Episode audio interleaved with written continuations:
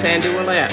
And I am Nancy Marie, co chairs of Beyond the Mask Committee to evaluate scholarly doctoral projects. Next deadline for work to be considered to present on Beyond the Mask is October 1. Please complete the one page application found on Beyond the Mask webpage to be considered. We look forward to working with you. Today's episode of Beyond the Mask is presented by the team at CRNA Financial Planning. Get a free consultation today to be guided through the complexities of investing and financial planning. Just visit crnafinancialplanning.com. And don't forget, listening to our podcast can earn you Class B credits. For more information on how you can submit them, check out the CE Credit tab on our website, beyondthemaskpodcast.com. Welcome to Beyond the Mask Innovation and Opportunities for CRNAs and Advanced Practice Nurses with certified financial planner Jeremy Stanley and CRNA Sharon Pierce. Jeremy Stanley has worked with CRNAs for more than 23 years, and Sharon Pierce is a former president of the AANA and the NCANA. Join us as we leave the operating room and learn the latest in the CRNA and advanced practice nurse industries. Beyond the Mask starts in 10, 9, 8, 7. Hey Sharon, what's happening? Oh, good morning. Is it still morning? No, it's good afternoon. Afternoon, you know, I mean, it's after 2 o'clock. I know. that means it's closer to 5 o'clock somewhere. Ah, yes. Let's see, what time is I- it? You know, I just got back from Australia, so we were 14 hours. So it's actually 3 o'clock, uh, 4 o'clock in the morning. Um, Uh, Do you feel like there. it's three o'clock in the you know, morning? I'm Steve? still trying to recuperate. I am not going to bed at three and five anymore, but there are times throughout the day I feel like I should be somewhere else. You know what I mean? I mean, it's just uh, it's an innate. But you know, I am getting up at six now, so uh, you know I've made some progress. Um, yesterday I was up at four, so you know I mean it's just You're going in the right direction. Well, I'll not call you on the way to work at five o'clock. Okay. yeah. Don't don't call me anytime soon because I'm still like trying to figure it all out. But um, anyway, well, it's good to be back with you. Good to see you, and we've got a, a great guest that you've been chasing around for a while, and I'm sure a lot of our listeners know this guest because he he's been around for a while. Not to say that he's old or anything, because he's not, but he's been around in the CRNA community and, and made a big splash. And I've always been impressed with this guy, even though I hadn't had a lot of interaction with him because he's a he's a CRNA who's a business guy, and I, I you know that's kind of my jam. So, Sharon, since you've chased him for so long to get him to do this, why don't you do the introduction? And this is going to be part of our Courage to Lead series. I am excited to do so. And actually, when you say I've chased him around for five years trying to get him on the podcast, actually, I've been chasing Paul longer than I have been chasing you, Jeremy, because I have known Paul since we served on public relations together. And G- let's see, you were the liaison from GRC to PR and there's been many miles uh, that we have walked together, many That bottles. was, that of was a long time ago. yeah, many bottles of wine we've consumed together. And you knew me when my I had no wrinkles and my hair was blonde, not white. And so lots of stories can be told here, but maybe we shouldn't do it on air. but anyway, we're so glad you're here with us, Paul. And I will also, I don't think Jeremy knows this, but the first year that I served on the AANA board of directors, Paul was my president.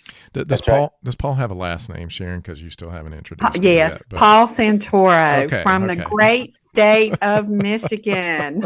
So, uh-huh. anyway, Paul, so why don't you tell us a little bit about yourself, the year you were president, and what you've been doing since you were president? Okay. Thanks, Siri. It's really a pleasure to be here. And I apologize. I was uh, uh, so difficult to corral and uh, really participating in this really highly successful series. But I was president of the ANA from 2010 to 2011. And that was really, I think, I mean, every ANA president will say so. It was a unique time in history and all of that. But I think it, I think it was uh, a unique time in our history in that, right? We were just wrapping up the legislation related to the Affordable Care Act. We were still doing rule promulgation. Published uh, No Harm Found in Health Affairs. You know, cost-effective analysis of anesthesia providers in um, in nursing economics. Um, there was just a, a lot of a lot of things that were going on in the country, um, as well as in the AANA at that time. Since finishing in 2011, in 2015, over the course of about 25 years, I built and then sold um, an anesthesia practice management company called Anesthesia Staffing Consultants.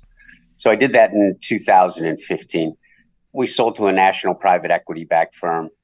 And I think, I'm pretty sure, that that was the only 100% owned anesthesia practice management group that sold to private equity. There's been others that have been partners, right? A lot of them are mutual friends, highly respected people. But I think that was really the only one that was 100% owned and operated by CRNAs that sold to PE. Um, so that was interesting. I did that in uh, 2015 and worked with that company for uh, about a year and a half and then took a couple of years off.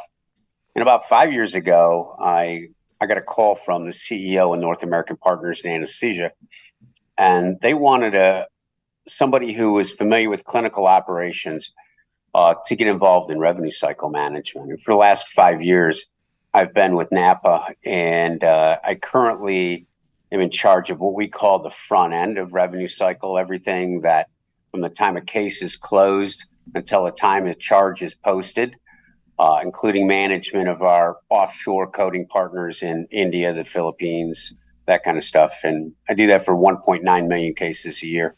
Um, and so that's a, uh, and we're just finishing up a sort of a digital transformation and, uh, you know, moving off of uh, two legacy platforms, consolidating onto one more modern platform. And so I do a, a lot of stuff with fighting insurance companies and technology and trying to make things more efficient. Um, and I am really entirely out of clinical operations, although I'm sort of the RCM liaison to the clinicians because I can speak both languages. Well, you so. make sure they get paid it's, in it's in everyone's best interest that they get paid. Yes, yes. I think that's a fair statement. So I think what you do is very important. right? And the insurance companies aren't making it easier these days. No, right? They no. they like to make my life miserable. But uh, mm. yeah. Yeah. Wow.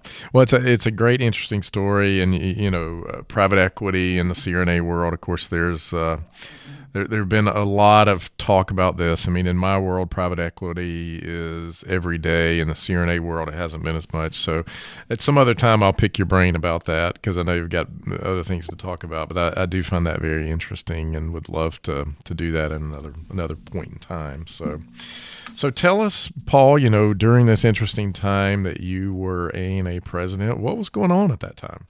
Well, going back to probably 2001, we we first had the the federal physician supervision requirement under Part A of Medicare. Um, right, that was lifted under uh, the Clinton administration as part of an executive order, along with a whole host of other rather infamous things, which we won't get into. Paul, there was a lot of things, things lifted like under the Clinton administration. I mean, uh, no, no pun yeah, intended. Right, but, true. You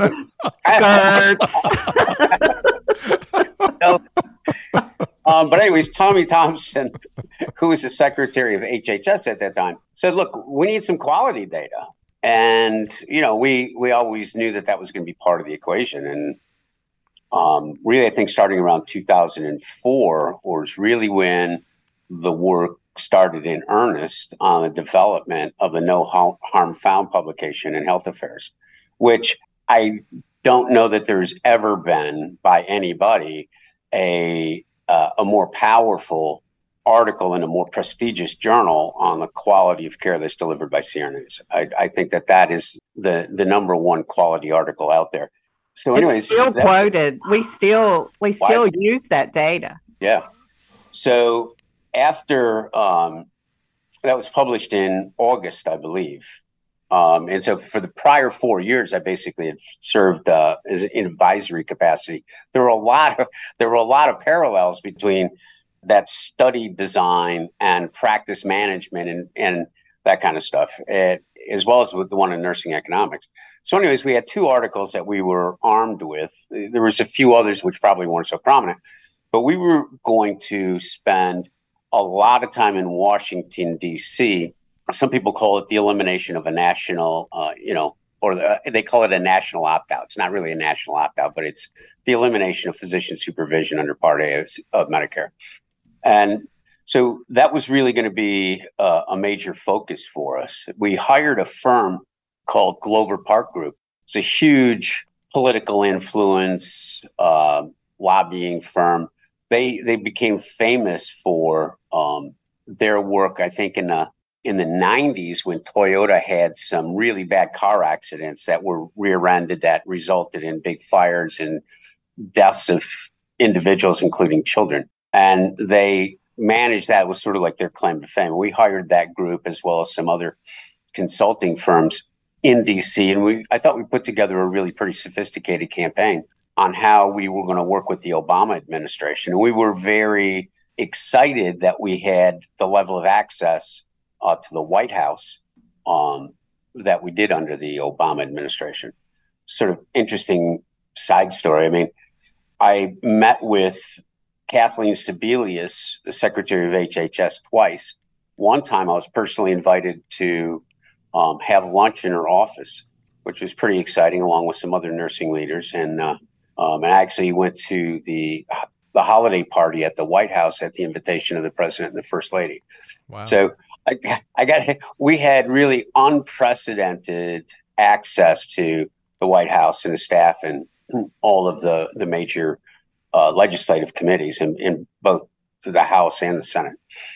But we we really were going to uh, pursue that. We had a lot of meetings, and I had it had been probably a five year plan for me before because I was on a board from 2000 to 2002. Took five years off. I then I think that's the limit that you could run for president again without going back to a regional director. And so I I ran at that time. So I had a like a five year plan, and, and then right I had the four year uh, while on the executive committee to, to plan for this. So I basically took. I felt right, and and I think it's tough to argue that that was a really important time um, in our history.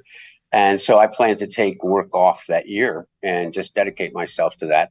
Obviously, I would still be involved in running my company, and I hired great people, so I didn't have to be there on a on a day to day basis. But I had a uh, an interest. I was a partner in a in a small four seater uh, Columbia aircraft, which is a little hot rod, and I had a uh, a real deal pilot as a partner. He was he flew in Vietnam. He flew over Kosovo. He flew for Eastern. He flew for Trump, and and I used to fly from Troy, Michigan, right into University of Maryland.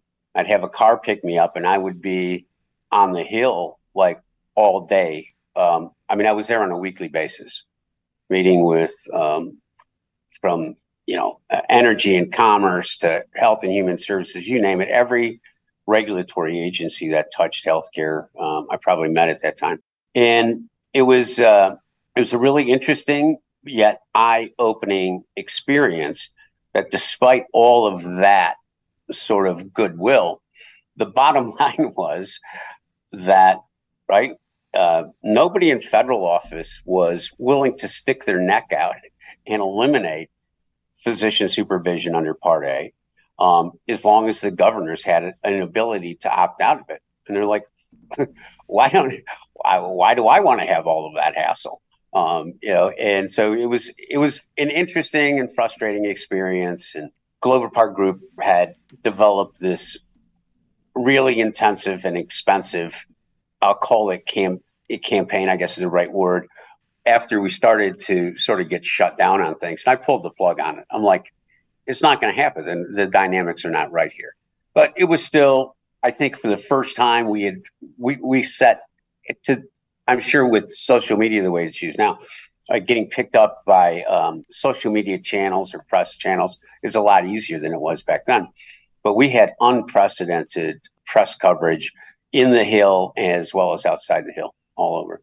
Well, So- make no mistake, those relationships that you started back then has benefited us for many years in the future since then. I mean, it's hard to believe that's 13 years ago, but th- those relationships, there are still some of those relationships in play now that Yeah. came from that beginning. And I do remember your little hot rod plane because whenever we would be in uh, Illinois working at headquarters, and then you and I would take a car to go to the airport, and you got dropped off at the hot rod while I had to go and get on a commercial flight.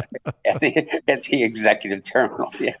yes, I That was- remember that. that was fun, like flying in and out of O'Hare or um, Atlanta in a four seater prop plane when you're on the runway with jets was an entirely uh, crazy experience. like, I can hear you, but I can't see you. We're down here. like the little ants. But it was it was fun. Uh, Frank uh, Purcell at that time he said, "Well, we're not used to this kind of access to the president." I'm like, "Yeah, you're stuck with me. I took the year off to do this."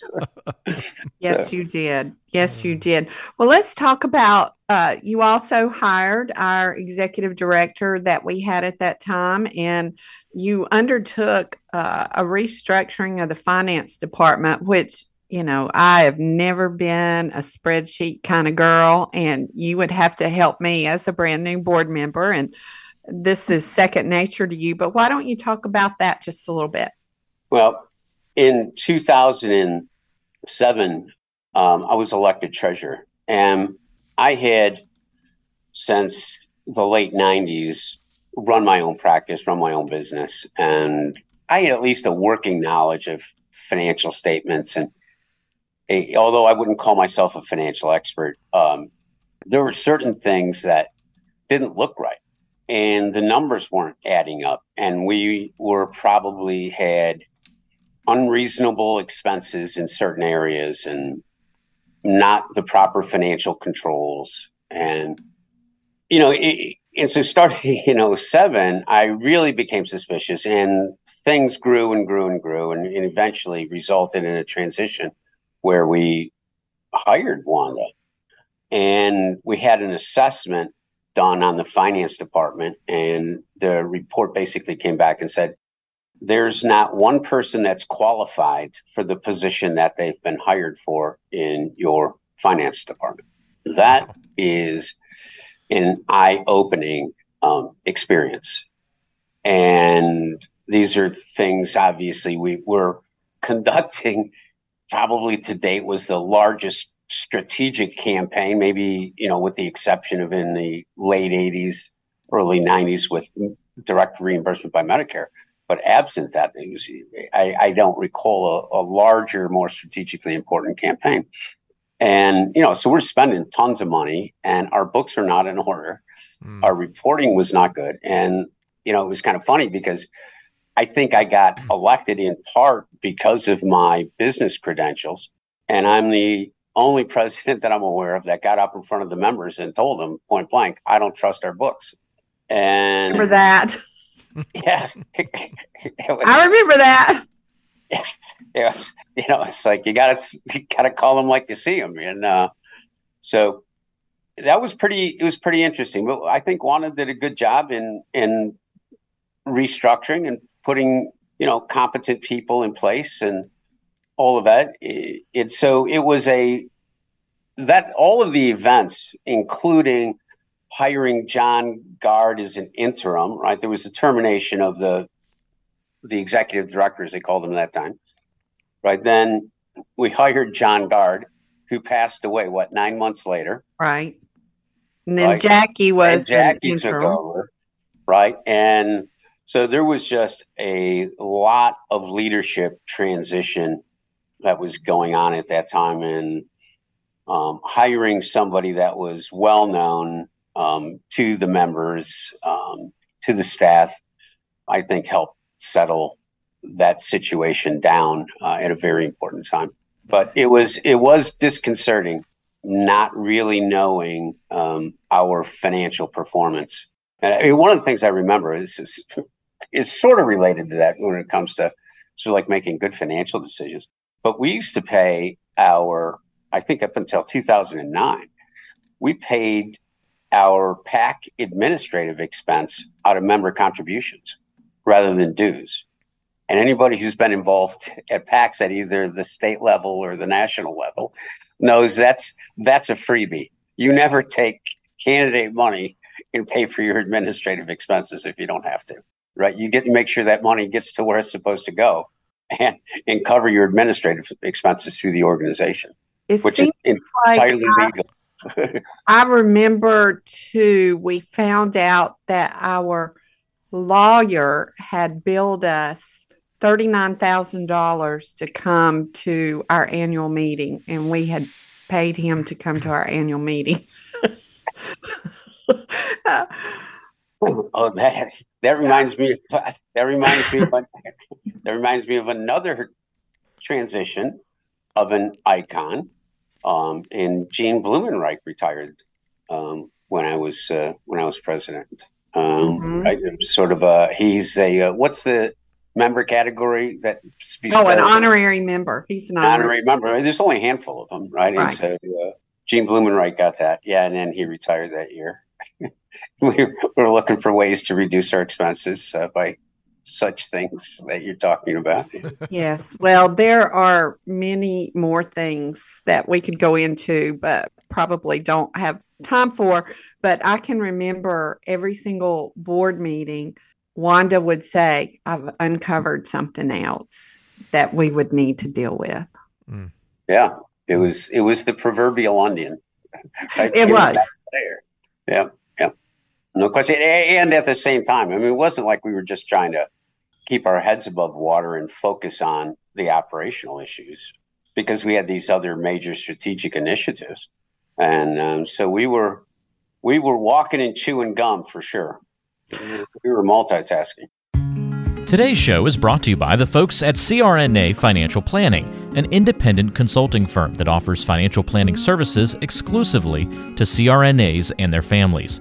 From planning for a child's future college expenses to building a predictable income stream in retirement, the firm is committed to offering you comprehensive financial services customized to fit your unique needs and objectives. If you have questions about your financial future, get them answered. Call the team at 855 304 3748. That's 855 304 3748. Or go online to crnafinancialplanning.com. Well, let's talk about another strategic issue that is still alive and well today and was started under your tenure was the 50 state service strategy. Why don't you talk about that? Yeah. So, yeah, it was. It's kind of funny um, that ten years later, people were still talking about that. Conceptually, the idea was that, right? First of all, strategy, the execution of strategy is based on two things: the development of strategy, which requires you to have local knowledge, right? You can't develop a straight strategy from Chicago, right? It, it, it doesn't work very well. You have to know all the local stuff. But at the, in order to execute, right, you, you need resources. And the way nurse anesthesia organizations are put together, right, it- most of the resources, the expertise, are really centralized at the national level. So the idea was what data can we collect? What analysis can we perform?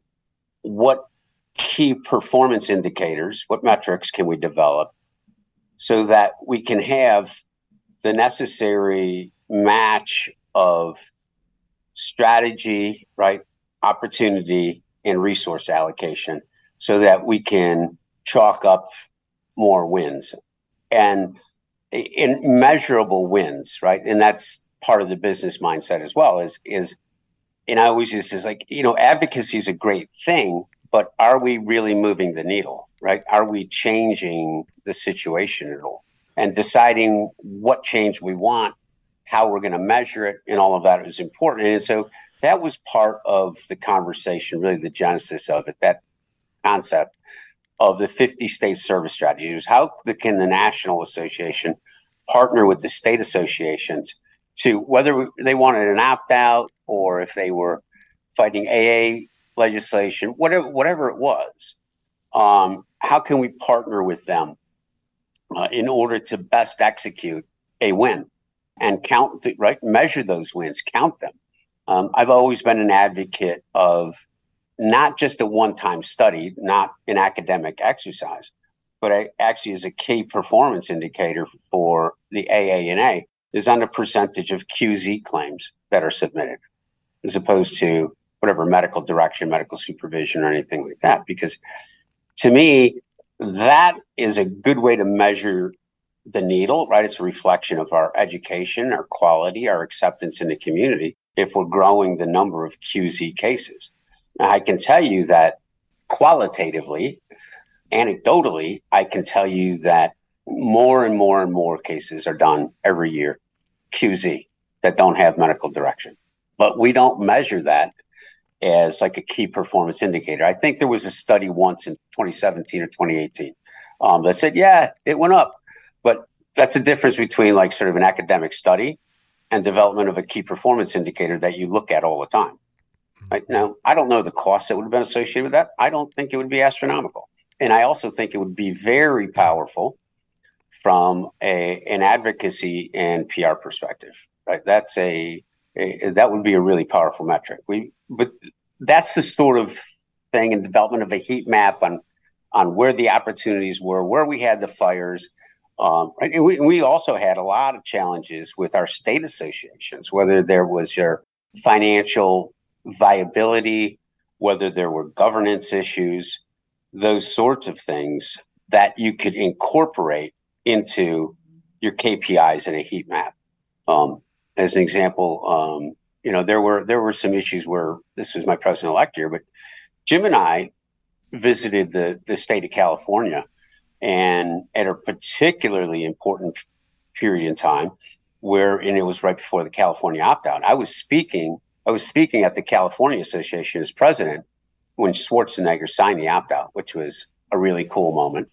Um, we had a we had a nice celebration that night. And uh, but but Jim and I were intervening with the state level because they had some governance issues and some political type things that they were working through, and we facilitated. You know, we kept the wheels on the bus so we could get over the finish line with the opt out, and uh, so it, eh, that was that was a good thing. But there was just so many moving parts. But that was the, really the, the idea behind a 50 state service strategy was how can how can we best partner with the states to make us all more effective. And in retrospect, the thing that I'm perhaps wish had stuck but didn't was really the utilization of KPIs around strategy. I mean, we can say we advocate, but are we moving the needle and how are we going to measure that? That was really at the heart of it. And I'd, I'd like to see us now, we, we do business intelligence that is pretty standard ASAE type stuff where you know what's the percentage of the membership? What's uh you know how many PAC dollars foundation dollars per member all that kind of stuff. We do those kind of metrics but those metrics are around the business of anesthesia which are important right i'm not minimizing the importance of that but the value of our members right that's related to the execution of the strategy mm-hmm. and and we don't have key kpis around that Hmm. Well, it was a very busy board. And I don't know if you, once I jog your memory, you may remember this, but out of this 50 state service strategy came the genesis where AANA paid for all 50 states to have. Uh, we had a specialist that worked with each state assess them, assess their governance, assess their finances, because okay. we had had a couple of states that their executive director had scammed them out of their monies, uh, if you remember. Um, so there were not checks and balances at some of the state levels. So we are the only national association that has ever conducted something like this unless somebody else has done it since then. Um, so that came out of your genesis of the 50 state service strategy. Yeah. Yeah. Yep. Did you remember that? I, I, remember it now. I remember it. You now. jogged his memory a little bit. Because that that's the, it. I was a neophyte. The whole, the whole sort of um, organizational health concept is uh, exactly Yeah. Yeah. yeah. In in 1993, that tells you how old I am. um, I did the first, I was president of Michigan, and I, it was the first time I ever did an organizational assessment for the state of Michigan. And that led directly to us hiring professional association management and things like that. So that that concept, that idea had uh, been with me for a long time. Wow. Well, it's, I, am an infrastructure freak um, when it when it comes to uh, you know businesses. Sort of my orientation. Yeah. And if people who are listening this hasn't have not figured this out, he is a strategic thinker. High, I think I remember the speaker at your fall assembly was what big thinky head guy. I can't remember his name. Oh, yes. Big think strategy. Yes. Oh, yes. What is his name? I, oh, I'm embarrassed that I can't remember his name. Yeah. Um, but big, big think strategy. Um, and we had Simon Sinek. No, it was Simon Sinek. Yeah, that was at my meeting. It was at your meeting. Mm-hmm. But okay. I remember, yeah, they, you know, we, they, I'll, I'll, I'll, Google it here. they mapped all of us on the uh, the board with Herrmann brain dominance, and you were all the way off the chart for in yellow and strategic thinking and i am all i was all the way diametrically opposed to you in organizational uh, types you and i were both ends of the spectrum totally. And so what i used to tell paul is you may have all these big ideas but you need me to implement them because i'm the organization person. That's right. You need you need balance. So big think strategy was Bernd Schmitt. Bernd Schmitt that's yeah. it. Yep. I wrote that book, Big Think Strategy. I've I've done lots of lectures um, based on uh, my really strong belief in uh, in a lot of the concepts that he he presented there. And um, you you remember Sharon? I know you remember this. So one of one of his stories was about in the Trojan Wars back in whatever ancient Greek days, right when they they all hid in the Trojan horse, went in, slept on all that. Anyways, that was one of his, you know, like let's come up with an idea that is asymmetrical that's nobody's done before, whatever. And so mm-hmm. we had little pins for all the committee members. That's right. I do remember that. I do remember that. We used to. The ANA had had a lot of of, uh, of, of traditions and things like pins and crystal and all that were uh, were, were part of all of it. So yes, actually, uh, if I would unblur my background, you could see the the gift that you gave all of our board was the vase, and I right from Pewabic Pottery in Detroit, all handmade. Yep. I still have mine. So we digress. All right, yeah. Jeremy, I'm going to let you ask a question now. I, I, appreciate that. You know, I'm just sitting here listening to you two, like two little girls drinking a bottle of wine somewhere. You know, so, um, you know, Paul, something else interesting happened during your time, and that is the Affordable Care Act was passed in 2010 as well. And yeah. I, I guess my take on it would be, you know, none of us knew at that time what this really meant. I'd be interested for your from your viewpoint what you thought it would have meant back then, because obviously I think it was a big deal for CRNAs that it got passed, and uh, mm-hmm. and and it, has it manifested itself like you thought it would, or did it take a different turn? So there's one of the best things that we really one of the best provisions that we fought for in the Affordable Care Act was the non-discrimination provisions, provider non-discrimination but it wasn't that I didn't appreciate it then, but it was very poignant at the time. Is that what shows up in legislation and what shows up in the rules mm. are two different things. Mm. And unless you really get stringent language in the rules, right? In rule promulgation can take years, right? After after the legislation, and and then sort of the uh, the backbone, the political backbone to to enforce those rules, um, the legislation doesn't matter as much. Hmm. It's nice. I mean, it still exists today, but you know, we we see insurance companies that will deny QZ. There's fewer than there used to be, but there are some, especially on the East Coast. It's more of a an East Coast Southeast phenomenon, but it still exists. Or that you know what recently happened with um, um, Cigna, in and, as well as a lot of other commercial insurances, where they took reimbursement down from 100 to 85 percent.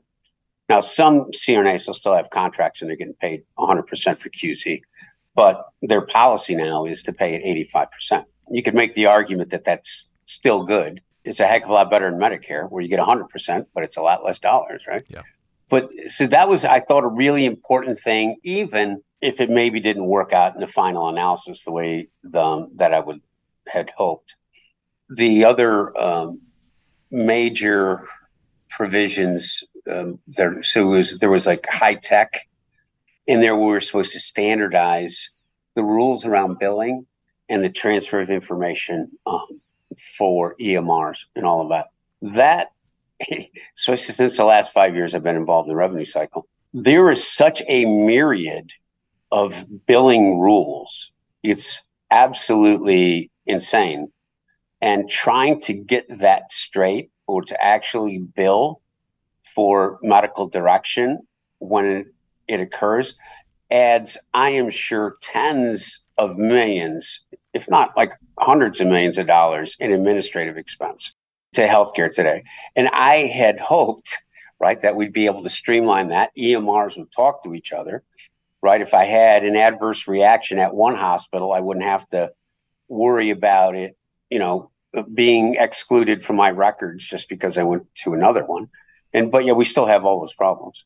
So mm. the Affordable Care Act was good. Um, and and maybe I should call out some of the good things about it. I think the emphasis on primary and preventative care was good.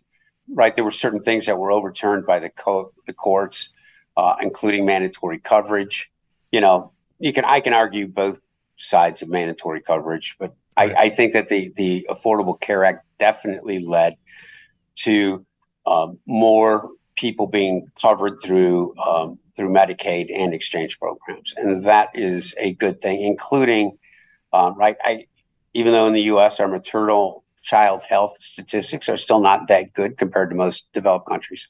I'm sure that without the level of uh, coverage that uh, that population has, uh, it'd be worse. So, yeah. you know, I, I think it did some good things. I naturally remember those things that I'm more chagrined about. But. Attention, nurse anesthetists. Are you ready to take the first step toward being your own boss? Well, join us for a deep dive into the world of 1099 work with the upcoming workshop, Understanding the 1099 Landscape for CRNAs. Discover the key differences between W 2, PRN, and 1099 work, and equip yourself with essential knowledge, tools, and real life case studies to make a confident switch to 1099. Not only will you earn up to 5.75 Class A CE credits, but you'll also have the opportunity to learn from the industry's finest Jeremy Stanley, Sharon Pierce, and more seasoned experts. Plus, enjoy the vibrant sun and golden beaches of Fort Lauderdale while you're at it. This event, approved by the American Association of Nurse Anesthesiology, is set for October 19th at the luxurious Marriott Harbor Beach Resort and Spa. Register now and take the first step toward being your own boss and potentially unlock higher earning potential as a 1099 employee. You can register right now at 1099workshop.aana.com. We'll also link to that in the description of today's show. This is an event not to be missed. We'll see you in Fort Lauderdale. Well, it, it's interesting because you know at the time, you know, I thought, well, more people have access, meaning more surgeries, more opportunities for CRNAs, and I think that that definitely has manifested itself. And I think you know, even on top of that, for CRNAs, you know, the aging population, we tend to lead a, need a little bit more maintenance as we get older. So there, there are things like that that have kind of set themselves up to to make the Affordable Care Act a, a good thing for the CRNA community, um, and and hopefully some of the other things that you know we hope that worked its way through that maybe not have manifested itself yet. Maybe one day it will. Well, I'd like to point out about uh, the regulatory piece of it, and that's still the piece that we keep getting our butts kicked on, even to this day, is a lack of control in the regulatory arena. So, and yeah, a lot, of, a lot of people think that because just because you pass legislation that you know, like the, the, the battle is done, done. and it really that's just the beginning of it. Yeah, exactly. Well, there were several other key reports that came out during your time. Um, the CARE Hmm. report. Do you want to talk about that? Yeah, that was pretty the- innovative stuff.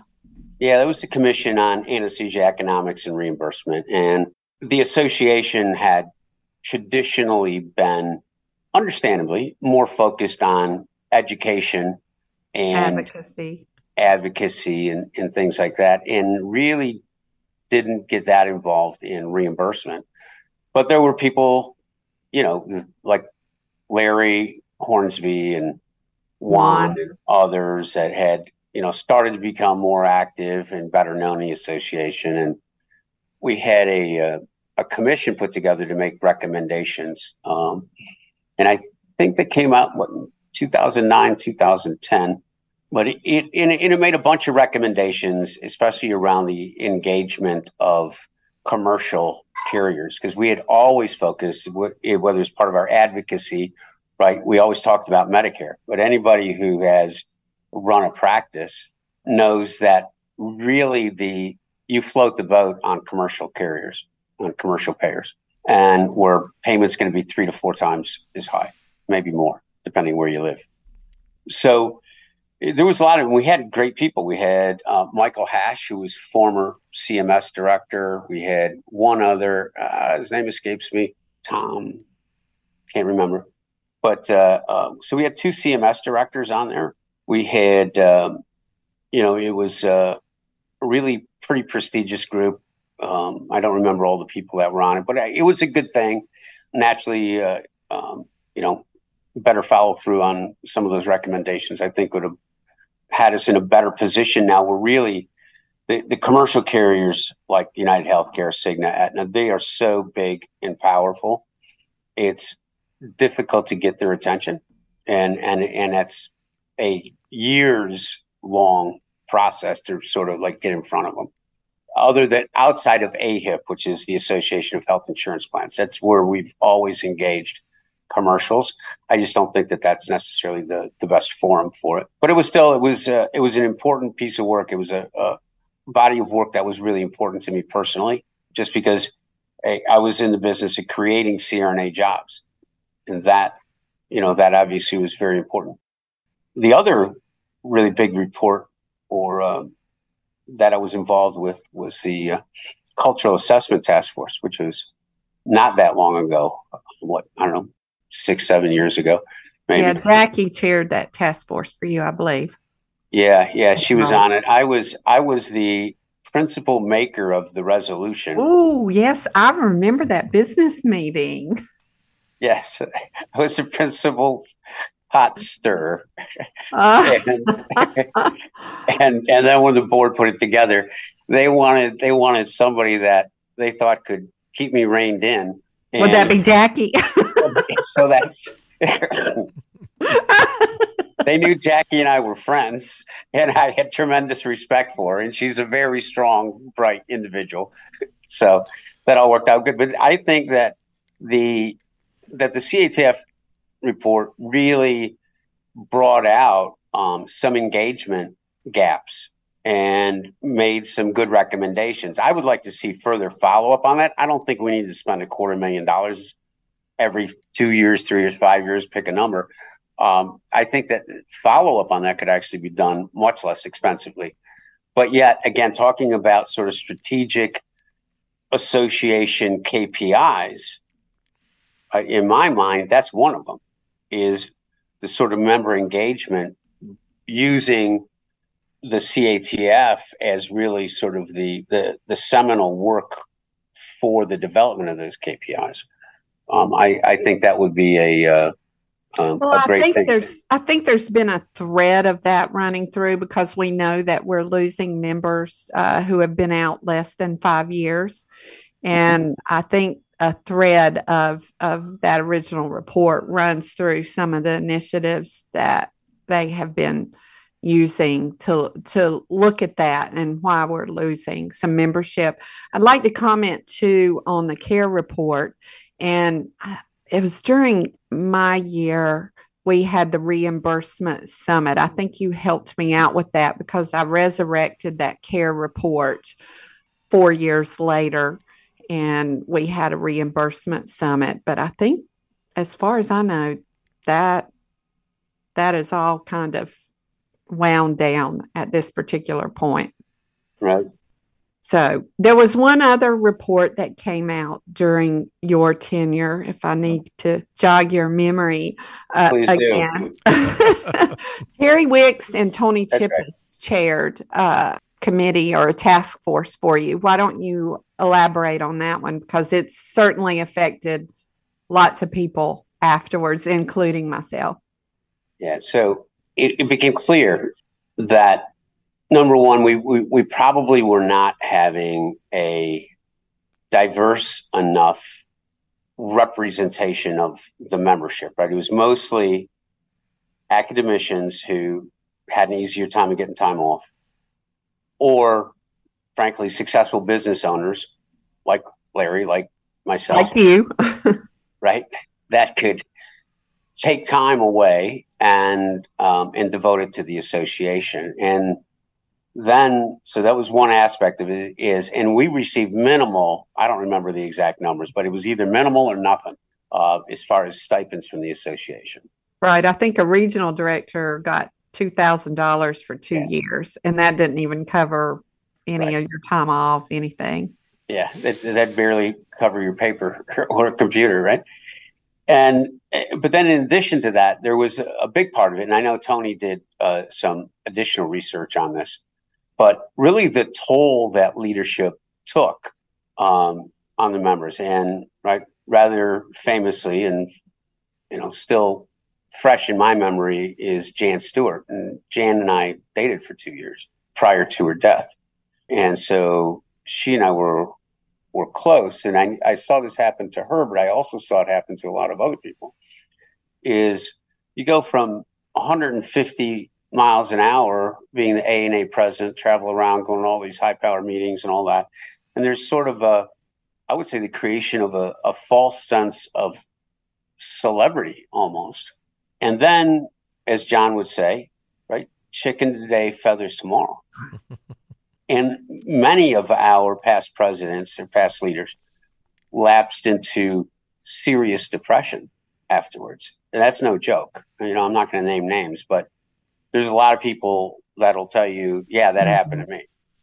And so we were we were concerned about the health of our leadership. And and so Tony and Terry did a great job in really um, spearheading that initiative. But the one of the biggest things was, at least I think the president year was going to be the average. I don't know what the methodology is today, but uh, at that time, I think the recommendation was that it was going to be the average CRNA salary.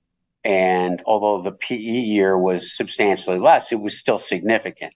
And all of it across the board was very much greater than what had ever done before. And I think right, it was embraced by not only the leaders but the membership in general because yes it increased the the sort of uh, diversity it allowed people those solo practitioners um, that maybe could participate or lessen the financial burden on people so that we could have more interest in um, people running for leadership or participating in leadership so that was a that was a really um, important body of work thanks So for bringing um, that uh, you you leveled the playing field for people to be able to run and serve Yeah. in office.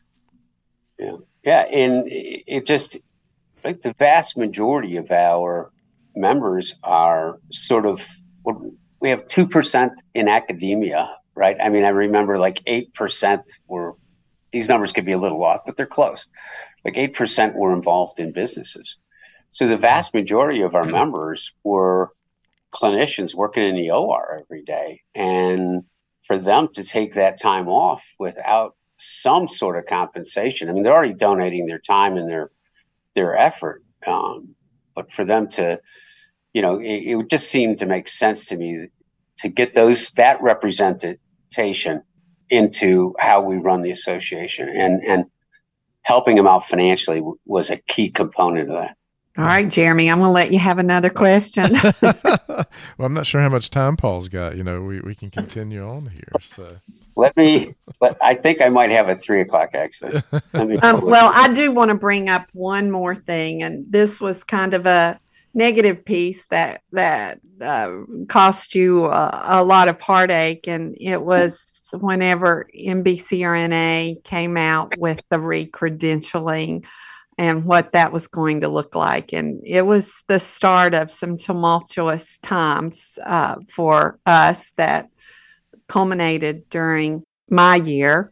Um, yeah. So, and I know that sometimes when you're president, you may make decisions that members don't necessarily agree with or understand. And even some of your colleagues who have been president before. So, if you would like to elaborate on that.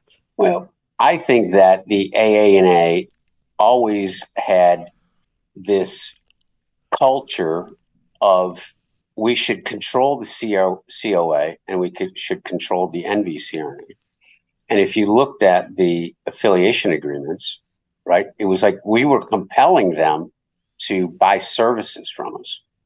Mm-hmm. We had leased employee agreements where you know they would pay us for people, but they'd be on our payroll. We we carried, we meaning the ANA, carried sort of like the um, the liabilities associated with pension, with employer lawsuits, with things like that, and right, we had all of I don't remember what all the accrediting bodies are, but basically the accrediting bodies for the COA and the NBCRNA, they would say that they had to be independent. So there was always this conflict.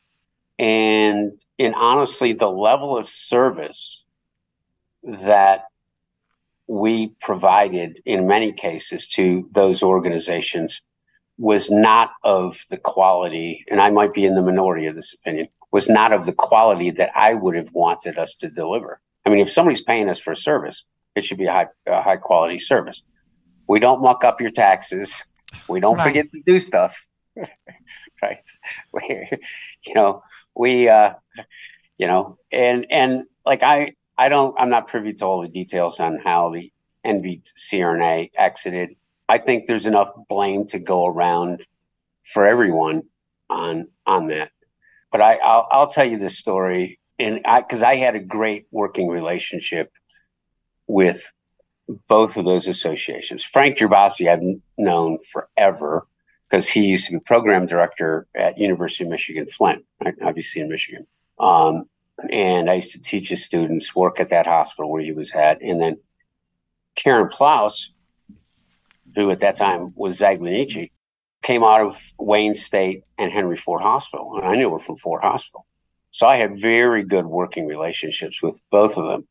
And I'll never forget after dinner one time with the NBC RNA board, Karen and I are walking ahead of the group and we're just chit chatting. And I was like, because at that time we used to take, I think it was $15 per yes. recertified member and give it to the NBCRNA. And then they would t- knock that off of the recertification fees uh, for the members. And one of the things, one of the big things, if you remember um, my uh, sort of uh, uh, report at mid-year, was all of the money we were giving to our organizational affiliates. That goes back to the PAC discussion as well. But anyways, so we were giving hundreds of thousands of dollars every year to the NBCRNA. And I said, Karen, I said, what is this? I said, we're giving you all this money. I said, we're, you know, we're, we're strapped over here. And, uh, and she's laughing. She said, Paul, it's a member benefit. I said, Karen, I said, where I come from, we call that a subsidy and we shouldn't be subsidizing your operations. their next board meeting, their next board meeting, they voted to not have us do that. I didn't. It was no formal anything. It was just Karen and I walking down the street after dinner one day. Yeah. Well, there's one other thing you did during your year, and then I swear, I think this is even all that I remember. You hired a CRNA to go into the DC office. Yes, I did. One, a friend, one of I think the best executives that the AANA has ever turned down, and that's Christine Zambricki. Hmm. And I have, and continue to this day, have tremendous admiration for her. She she's a class act. She knows her stuff. She knows how to network. She knows how to play big hospital politics. And I, I think that she was a real asset improving operations and communications uh, with the DC office. She was um, full transparency. Christine and I used to sit on the soccer fields together and watch our daughters play. So just sort of another Michigan connection, you know. But I, I knew her very well, and it was uh, a pleasure. Plus, she chaired the uh, search committee for the executive director. So, what value did you think uh, having a CRNA in the DC office brought to our organization? I th- I think that so. There's two components. One for effective advocacy. One is that you you have to have all the political connections. That's why we got the staff there, and they came up in the committee structure in DC and all that. The other is you need a subject matter expert. And when it comes to anesthesia, when it comes to workforce, when it comes to those kinds of things. And, and Christine, coming out of Beaumont Hospital um, in Royal Oak, was I, they had been perennially in one of the top five surgical hospitals in the entire country. Um, they did more Blue Cross Blue Shield than anybody in the entire country. And so she was a great person to talk about to legislators about workforce issues, um, about reimbursement, things like that, because she actually dealt with it um, for decades, really, on a, at a very high level. And, and and so I think that her being a subject matter expert in in those regard in that regard um, was important. Remember she is the one who developed our close relationship with the FTC. Yeah. That still well, and and that's you know, today. I mean, we could say that for another day, but also whether it was in Alabama, there were several important points where, like, there were going to be actions either taken by the Board of Medicine or um, by the commercial carriers in the states that we had the FTC step in on. Um, and and Christine was certainly part of that. And um, that I'm glad you mentioned it. it it's such a, a multifaceted and, and, story that goes over decades uh, to put it all together. But yeah, that's really important. Yeah. yeah. Well, Paul, as we, we kind of wrap this up, because I know you and Sharon could probably continue this for the next few hours here, and, and you need to get back to your day. so, but yeah. we we do. I'm going to break out a bottle of wine if we keep talking because that's I know with Sharon. well, you know, as we kind of wrap it up, and you know, are there any leadership lessons that maybe you'd like to impart to our listeners as we kind of get this wrapped up, or anything else that comes to your mind? I think today in this exists in the general political world, whatever society, but it also occurs in in the ANA. Is there's a lot of negativity mm-hmm. um, and divisiveness, and I I think that we're all best served recognizing the fact that there may be differences of opinion, other differences, but that really we're we're still in this together and unifying messages are better than divisive messages. That would be what I would close on. Well, I think we need that not only in the anesthesia community, but uh, pretty much all throughout the United States and especially in political environments right now. But but no, I think it's a great thing to to close on. And Paul, thank you for your time. I know that uh, you and Sharon have, have always had a good relationship and uh, been friends and and worked together and, and know each other a lot. And uh, you know, I, I, think that what this this series is about is everything that you embody, um, leadership, um, you know, I hear the passion in your voice. You know, you brought so much to the table to the CRNA community, and it, it's different than what you know other CRNAs bring. And you know, each one of you bring a different skill set in. And I, you know, I just watch this as an outsider, you know, I mean, uh, what Sharon, what Sharon's strong suit is, is a little different for you, and what you are is a little different from her. And, you know, the way you guys interact and are able to relate to one another with your laid back type B personalities, and,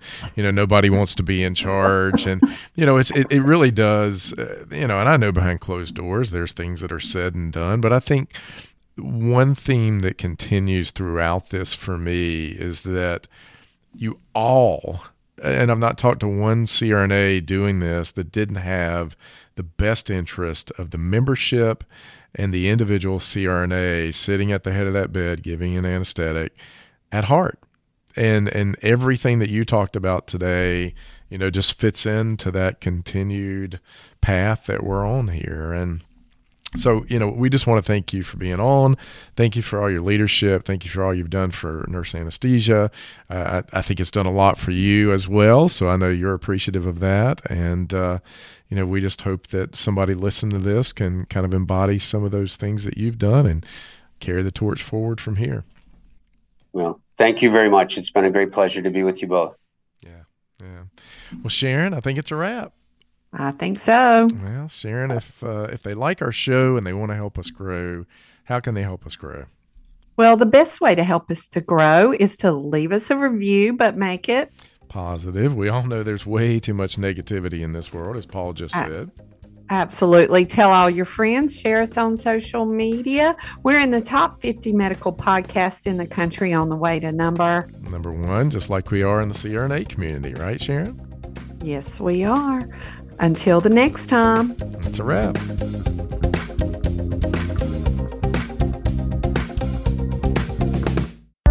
Beyond the Mask is made possible by the team at CRNA Financial Planning. With almost two decades of experience, the firm guides CRNAs through the complexities of investing and financial planning. Schedule a free consultation today by calling 855 304 3748 or go online to crnafinancialplanning.com. Hi, this is Jackie Rowles, President of the International Federation of Nurse Anesthetists and President and founder of Our Hearts, Your Hands, a global anesthesia support community that takes donations to allow nurse anesthetists in low and middle income countries to go to educational programs, buy equipment, or textbooks. Your donations are tax deductible, and we would appreciate your support.